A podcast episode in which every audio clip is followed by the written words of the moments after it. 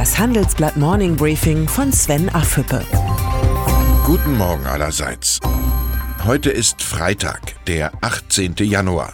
Und das sind heute unsere Themen. Kleinstaaterei in Brüssel. Die Narben des Brexit. Die China-Droge.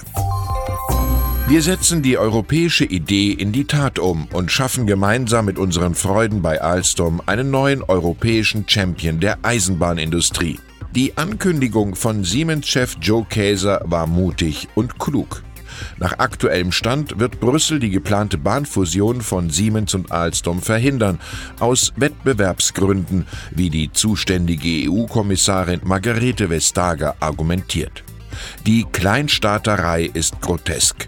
Europa schwächt sich selbst und der Rest der Welt freut sich.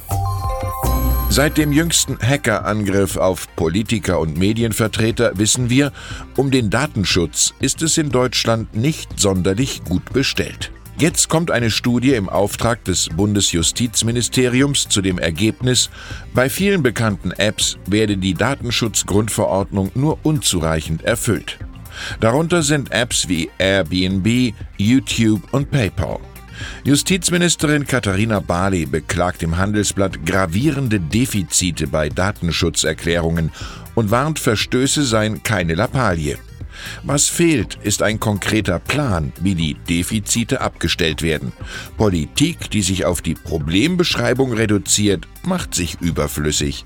Frau Barley, bitte melden. Das Brexit-Chaos, es hält weiter an. Nach der Ablehnung des Brexit-Deals im britischen Parlament weiß die politische Klasse nicht, wie es weitergehen soll, weder in Westminster noch in Resteuropa. Vieles ist möglich, ein harter Brexit mit unkalkulierbaren ökonomischen Folgen, Neuwahlen oder ein zweites Referendum. Was auch immer passiert, der Brexit, er hinterlässt in Großbritannien und Europa zunehmend hässliche Narben. Sie setzt weiter voll auf China, die deutsche Wirtschaft. Wer Geld hat, investiert in der Volksrepublik. Doch Vorsicht, die Konjunktur in China schwächelt und belastet die Bilanzen der Unternehmen. Unsere heutige Titelgeschichte beschreibt, wie die China-Droge zur Falle für die heimische Industrie wird. Der kalte Entzug droht schmerzhaft zu werden. Bundesfinanzminister Olaf Scholz. Zum deutsch-chinesischen Finanzdialog ist er nach Peking geflogen. Am Freitag will der Vizekanzler mehrere Abkommen mit China unterzeichnen. Sie sollen deutschen Banken und Versicherern einen besseren Zugang zum chinesischen Finanzmarkt sichern. Sicher zur Freude der Deutschen Bank. Es gilt das Motto, wir sind liberal, aber nicht naiv. Gute Nachrichten für alle Fluggäste. Im Tarifstreit der Luftsicherheitsbranche hat die Gewerkschaft Verdi eine sechstägige Streikpause angekündigt. Warnstreiks wie am Dienstag an acht deutschen Flughäfen sind verantwortungslos. Jetzt müssen die Verhandlungsführer in der Streikpause nur noch die Gehirne wieder einschalten. Unmöglich ist das nicht. Ich wünsche Ihnen ein zuversichtliches und erholsames Wochenende. Herzliche Grüße, Ihr Sven Affüppe. Hören Sie nun noch unsere Highlights der Woche. Die Zahl der Woche 1,5 Prozent. Das war das Wachstum der deutschen Wirtschaft in 2018.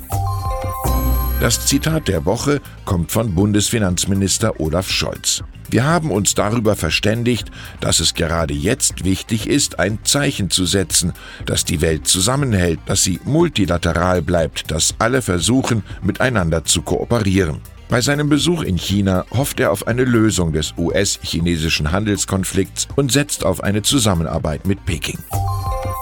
Und die Persönlichkeit der Woche, Theresa May.